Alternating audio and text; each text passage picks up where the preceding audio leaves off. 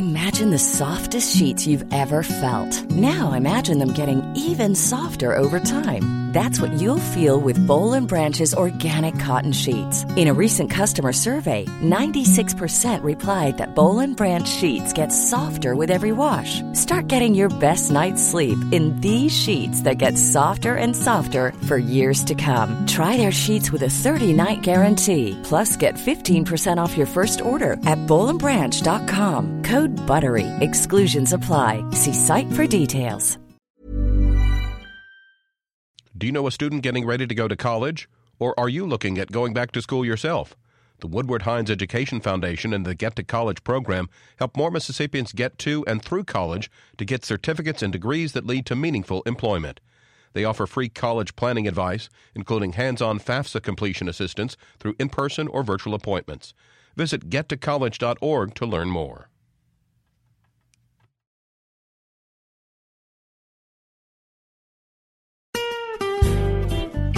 Hi, this is Karen Brown. Thanks for checking out the Mississippi Edition podcast. If you like what you hear, click subscribe, hit like, or leave us a comment if your app has that feature. Then find other MPB podcasts by searching MPB Think Radio on your favorite podcasting platform. Thanks.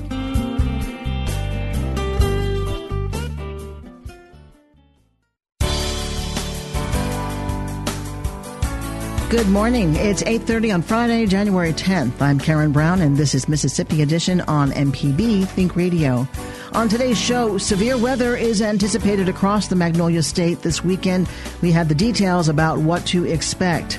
Then new state officers are sworn in and the House passes its first bill of the session.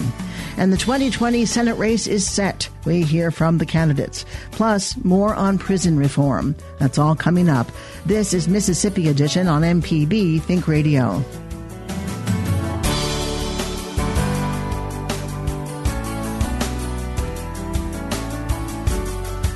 An outbreak of severe weather is expected Saturday morning as an intense line of severe thunderstorms moves through the area. We welcome meteorologist Thomas Weinset with the National Weather Service in Jackson to tell us more. Good morning, Thomas. Good morning. When when is this all going to start and where is it going to start? So we're expecting a uh, line of intense severe thunderstorms to move into western portions of Mississippi. Uh, they're going to initiate over Texas and Louisiana later today, and then push east uh, towards the Magnolia State. Uh, and that arrival time we're looking at western portions of the states around 3 a.m. to 6 a.m. And then we're expecting that line to move across the entire state through the morning hours tomorrow, uh, kind of through the I-55 corridor in central Mississippi between uh, 5 a.m. to 9 a.m and then pushing into eastern Mississippi between 8 a.m. and noon. It's always a concern to have the possibility of tornadoes during the overnight hours. Is that what we're looking at? A possibility or probability of tornadoes? Yes, tornadoes will be possible within this uh, line of storms. We are expecting the potential for uh, strong tornadoes as well. There is a wind advisory going into effect this evening and continuing until tomorrow night for much of the state. Tell us about that and what we can expect. So for the wind advisory, we're expecting uh, sustained winds of 20 to 30 miles per hour eh, with gusts up to 40 miles an hour, and that's going to start uh, this afternoon and go through uh, the overnight hours into tomorrow morning. And these are going to be just gusty winds ahead of the line of storms before the storms even get here. What about straight line winds? Is that a concern? Yes, we are concerned about straight line winds within the actual line of thunderstorms. Uh, wind gusts of 70 to 80 miles per hour will be possible. Which is or can be just as dangerous as a tornado. Straight line winds, can they do equally the same kind of damage as a tornado? Yes, that's correct. Uh, you know, a weak EF zero tornado can produce the same amount of damage as a 80 mile per hour straight line wind. Uh, so we do want to make sure that everyone does take the threat seriously overnight. Also, we're hearing large hail. Define large hail. How large are we talking? So for for this event, we're expecting hail mostly around quarter size. Uh, there could be a few isolated instances of uh, slightly larger, maybe towards golf ball size, but that's going to be pretty isolated. The uh, we've been hearing about this storm system all week long. Is this a bigger system or a more danger, potentially more dangerous system than what we normally see? Uh, for this time of year in January, it's not unusual to have severe weather. Um, the unusual part about this one is just kind of how big of an area of coverage there is that we're expecting the line of storms to push through, um, and just that widespread nature of the uh, damaging winds. You mentioned the uh, 55 corridor as being sort of uh, the the central part of this storm. Is all of Mississippi under the gun with this?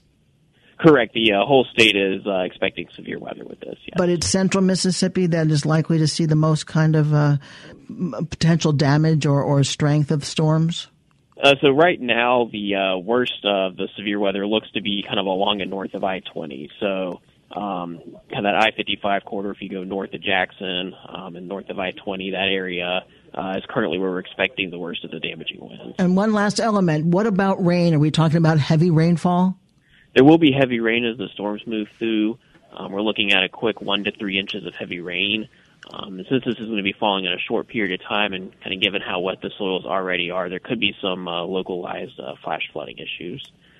Okay, so we need to keep uh, keep apprised of what the National Weather Service is telling us at any given moment with this.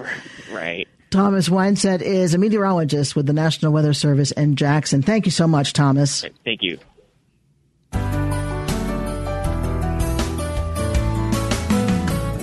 Seven of Mississippi's eight statewide office holders have been officially sworn in. Among them, Lynn Fitch, the first woman to serve as Attorney General. I, Lynn Fitch, do solemnly swear do solemnly swear that I will faithfully support that I will faithfully support the Constitution of the United States and the Constitution of the State of Mississippi and obey the laws thereof, that I am not disqualified from holding the office of Attorney General of the State of Mississippi, that I will faithfully discharge the duties of the office about, about to enter. So help me God. So help me God. Congratulations. Secretary of State Michael Watson and Lieutenant Governor Delbert Hosemann were also among the seven Republicans beginning their terms in state office yesterday. The Mississippi House has voted to pay the full cost for this year's teacher pay raise. The $1,500 per person raise was approved during the 2019 session, but officials later discovered a bureaucratic error that resulted in too few teachers being counted as the state budget was written. The error meant that too little money was initially set aside for the budget year that started July 1st. Representative Richard Bennett from Harrison County led the floor debate. Uh, it's a commitment that we already made to the teachers in the school districts, and it's something that we have to honor. And the Act just appropriates from general funds $18,446,578. And this is to fully fund the 2020 pay increase for teachers and teachers' assistants. Again, and that, and that is, that affects uh, 40,991 uh, positions, teachers and teachers' aides that we have in the districts. And all we're doing is going back to fully fund them. MDE has the money to, uh, the teachers have been, been being paid, and they have enough to cover this until April. So this is a deficit that uh, we're going to pass here today and honor our commitment from last year. House Bill 1 will cover the shortfall of more than $18 million. The measure now moves to the Senate where it is expected to pass. Coming up, the 2020 Senate race is set. We hear from the candidates. This is Mississippi Edition on MPB Think Radio. The votes have been cast, and Tate Reeves has been elected to govern the state of Mississippi for the next four years. Mississippi Public Broadcasting will be live at the Capitol building, providing complete coverage of the inauguration of our 65th governor. Don't miss the inauguration of Governor Tate Reeves, January 14th at 10 a.m., live on MPB Television, MPB Think Radio, and MPBOnline.org.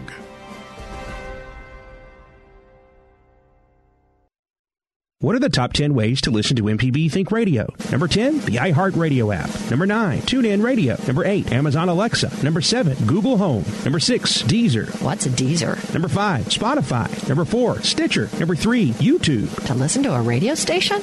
Yeah, all the kids do that now. Number 2, Apple. And the number one way to listen to MPB Think Radio? The MPB Public Media app, free in the iTunes and Google Play Store.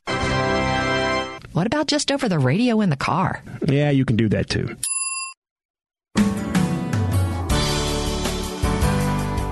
This is Mississippi Edition on MPB Think Radio. I'm Karen Brown. When Mississippians head to the polls in November, they'll see some familiar names on the ballot. Republican Cindy Hyde Smith will once again face Democrat challenger Mike Espy for a place in the U.S. Senate. Hyde Smith filed for re-election last week. During her filing ceremony, she touted the appointment of conservative judges among the list of accomplishments she's most proud of during her abbreviated term. You know, there's so much that goes on, and we see this on TV, and you think, are they getting anything done? I assure you, confirming these judges for a lifetime appointment, conservative judges that will be there for the next, not just the next generation, but the generation after that, and the opportunity we have to do that has been awesome. It has not been time wasted whatsoever. We have gotten things done. We know what the circus has been on the other side. And, uh, you know, we're ready to face that challenge as well. But I want you to know that we've really gotten a lot of things done. Because I've been around for a while. I served in the state senate with Mike Chaney. I came in as a freshman with this guy. We all came in. And, uh, you know, we thought we had seen some battles. We hadn't seen anything. We had not seen anything like Kavanaugh when we got there. But, guys, we got through that, and White Right won. The president and I have this conversation so many times. He said, Cindy, you went through the fire. And I said, Look who's talking. Look at the fire you've been through. But you know what we have to do? We've got to march through that fire. We cannot let the liberals win. We can't do that. And I am so glad that God gave me the determination, that personality. For some reason, confrontation just really doesn't bother me a lot. And, you know, you can say anything. I told the president, we can say there's more than one way to skin a cat. Oh my God, they abuse animals too. You cannot let that deter you. They're going to say what they want to say. And we are certainly embarking today on a really exciting campaign. I think you can tell I'm ready for this campaign. I think you can tell I am ready for these impeachment hearings. We are ready to go do what the people of this state elected me to go do. When asked about impeachment, the Republican told MPB's Desare Frazier fairness is what is needed most. We will consider everything. This is, um, I mean, we're anxious to get there. We're going to treat him fairly. And so far, what the House had shown us, there was not an impeachable offense there. A lot of people have different opinions on that. But we will go in there and we will do our jobs, and I will be the senator that Mississippi elected me to go be in that chamber during those hearings. But I can assure you, I will sit there and be fair. Even as a Republican, can you be neutral in this? Absolutely. I'm an American, too, and I'm there to represent Mississippi and the bottom line, the thing we need the most is fairness. And he has not gotten that as far as going through the process he went through on the House side. He will get it on the Senate side. Do you want witnesses at this trial? Would you be supportive of witnesses? We have a lot to determine when we get there and look at everything. Attorney Mike Espy filed his election papers this week. He tells our MPB's Kobee Vance that his campaign learned a lot from the last race and that his team is ready to narrow the gap. Well, uh, the gap is narrow already. Uh, when the polls closed on November 27th, 2018, we were sitting at about uh, 46.37% of the statewide vote. And that's the most votes any Democrat had ever received in Mississippi Senate race in, in 20 years. And then over the summer, we've been doing enough work uh, with analysis and with view of data uh, to know where uh, we can pick up votes. And those votes exist all over Mississippi. So we're going to close the gap by doing uh, a, lot more efficient work uh, with better people and uh, more revenue, hopefully, and a candidate that's that's not stuck in an office but is out there with the folks talking about the issues that they really care about you know, generally it's harder to take down an incumbent. Do you have a strategy for that? Well, the strategy for that is to be Mike Espy and to be uh, the person that talks about the issues that, that people care about. Of course, she's an incumbent that's just a few more months than she had originally. Uh, so now she's got a voting record. And so we will be reviewing her voting record uh, and uh, making sure that things that she voted for that are not in the best interest of Mississippi, the people will know about it. And then uh, going on to another topic is impeachment. It's going to the Senate soon. Um, what are your reactions to the impeachment so far and where it will go? Well, President Trump has been impeached, and now uh, the articles of impeachment, I hope, will be sent soon to the United States Senate. Uh, Speaker Pelosi has not yet done that, but I think in due course, and I think in short order, uh, she's going to see fit to tender those articles over to the U.S. Senate for a trial. And then it becomes whether it's a full and fair trial. A full and fair trial where the senators, like any trial, can question witnesses under oath who are direct fact witnesses and who will be there to tell the truth. And a full and fair trial to me means having uh, documents that everyone can read that are very transparent. And that has not been the case heretofore. The other thing I think about that trial, to make it full and fair and not a ruse, all senators must stand and will stand to take a new oath for impartial justice. I mean, I read the oath and it says, I swear to render impartial justice. That means that there can be any prejudgments. And that's why we know Senator Smith may have already violated that oath because she said already that when the papers come over, it'll be a quick trial and she's going to protect the president. Well, if the evidence shows the president didn't do what the article suggested he did, then fine. But you have to be an impartial juror to sit there, to, to read the documents, to hear the testimony of witnesses, one or the oath, and then you make a judgment, and not before. And that's what I would do if I were a senator. And then, uh, lastly, I want to talk with you a little bit about a press release that um, Hyde Smith did release, talking about your um, your Madison County Board Attorney position. Yeah. Could you talk a little bit about that? Uh, the first thing is uh, they seem to suggest that uh, I can't do two things at the same time.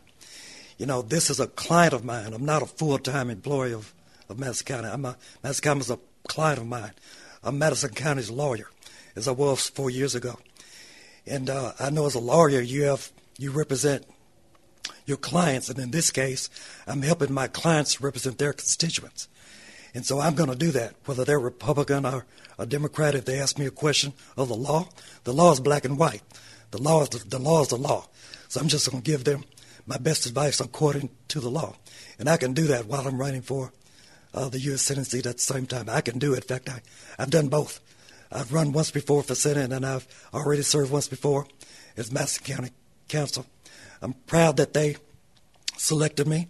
I know I can do that job. To me, it is not a political job, it's a professional job. I'm a lawyer, and they are my client.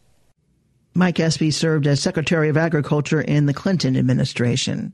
Coming up, a local policy advocate addresses prison reform. This is Mississippi Edition on MPB Think Radio.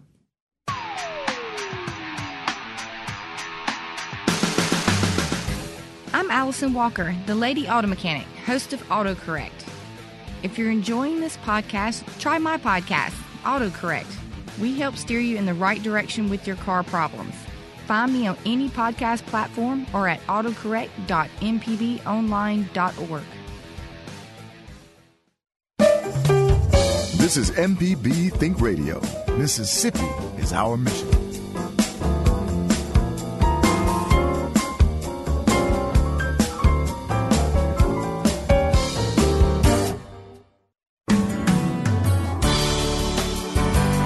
This is Mississippi Edition on MPB Think Radio. I'm Karen Brown. Mississippi's prison system is transferring 375 inmates to a private prison after recent eruptions of violence. The state corrections commissioner says the prison system doesn't have enough guards to safely keep the inmates in state custody. The state signed a contract Wednesday with private prison operator CoreCivic of Nashville. The inmates are being shifted for at least 90 days from the Mississippi State Penitentiary at Parchman, where three people died and others were injured in violence violence last week. Jay Robertson is with Empower Mississippi. He tells our Michael Guidry the first step to reforming the system is addressing sentencing. Well, it's clear that Mississippi prisons are in crisis right now. And the problems that led to this incident can boil down to a couple of really simple things. We have too many people in prison, and we cannot adequately afford to house, supervise, and feed the number of people we have incarcerated right now. And it's not because Mississippi has more crime than other places. It's because our laws impose often sentences that are too long for low level nonviolent offenses. How does our sentencing for some of these crimes compare to other states in the region? Sure. So Mississippi can impose uh, felony sentences, which can result in several years in prison for the lowest level drug offenses, drug possession. And we've seen other conservative states, other southern states move away from that and look at treating those issues as misdemeanors so that people can remain in the community and actually get treatment for underlying issues. We have a three strikes law that can impose up to a life sentence on someone for something as simple as marijuana possession. And the issues with these really long sentences are that oftentimes if people's criminal behavior comes as a result of an addiction, that addiction often goes unaddressed in our prison system. And so when they come out, they're often no better than when they went in and sometimes worse. And so we'd love to see the state prioritize solutions that better address those underlying issues of addiction and mental health. These drug offenses carry disproportionately long sentences. The prison system is not the place to address people with those problems. So, what's the alternative? How do we address people that have these drug problems if prison's not the, the way to do it? Drug courts are one form of diversion that have been really successful in Mississippi at trying to provide people with treatment in the community. And there are many successful drug courts in Mississippi, but they are pretty small when you consider the number of people who actually get arrested for drug possession.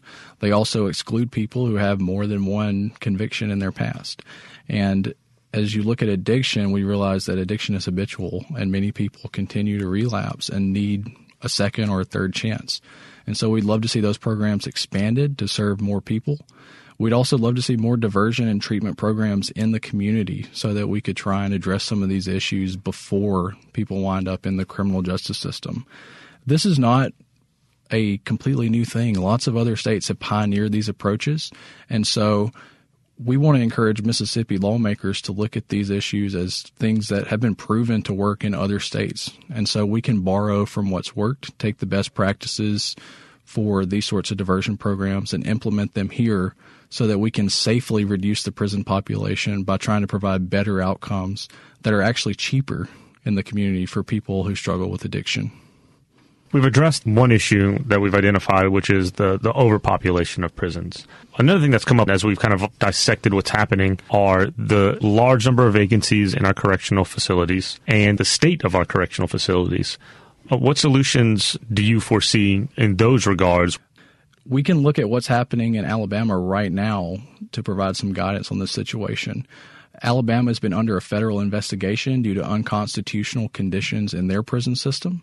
And as part of that, they're they're having to spend millions of dollars to build new prisons and to try and raise pay for correctional officers, but they're seeing that even those measures are not sufficient. So while while those are conversations we need to have, raising pay for correctional officers is just one part of the equation. Uh, the the population that they have to supervise is the other side of that equation. Um, w- one of the statistics that was cited in Alabama's system was that they had a inmate to guard ratio of 11 to 1 in one of the facilities, and that was much higher than federal standards. In some Mississippi facilities right now, we have ratios of 25 to 1. Unless our leadership takes action soon to try and help staff the Department of Corrections adequately and safely reduce the number of people they're required to supervise, we're going to be looking at some of the same issues. It's the beginning of a new legislative term, new governor, lieutenant governor. Is this a, is this an issue that we can at least turn the tide on during that window? There's a big opportunity right now for our leadership to take bold action that would help turn the tide on on this problem. I think that it is a top priority for leadership as it should be, and there are clear policy solutions that can be implemented in this term that would start to reduce the population because that's realistically the only way we're going to start to turn the tide on this problem. I would add when you look at the people who are entering our prison system last year, nearly half of them are on parole or probation or have some sort of sentence in the community. there's a lot of work that we could do to try and encourage success once people leave our prison system to ensure that they don't go back. That's another way we can try to address the the population explosion we're seeing in Mississippi prisons and trying to remove barriers to work that exist for people once they come out. Because if someone can't find a job to support themselves, they'll often return to crime to try and support their families and wind up reincarcerated. So that's another way that policymakers can work to try and address the population crisis. Jay Robertson with Empower Mississippi. Thank you so much. Thank you. Thanks for listening to the Mississippi Edition podcast from MPB News and MPB Think Radio. Don't forget to subscribe if you haven't already, and if your app lets you, leave a comment or review. We really do appreciate it. Remember, you can always get in touch with MPB News on Facebook and Twitter, and fresh episodes of the podcast are posted every weekday morning. I'm Karen Brown. Thanks for listening. This is Mississippi Edition from MPB Think Radio.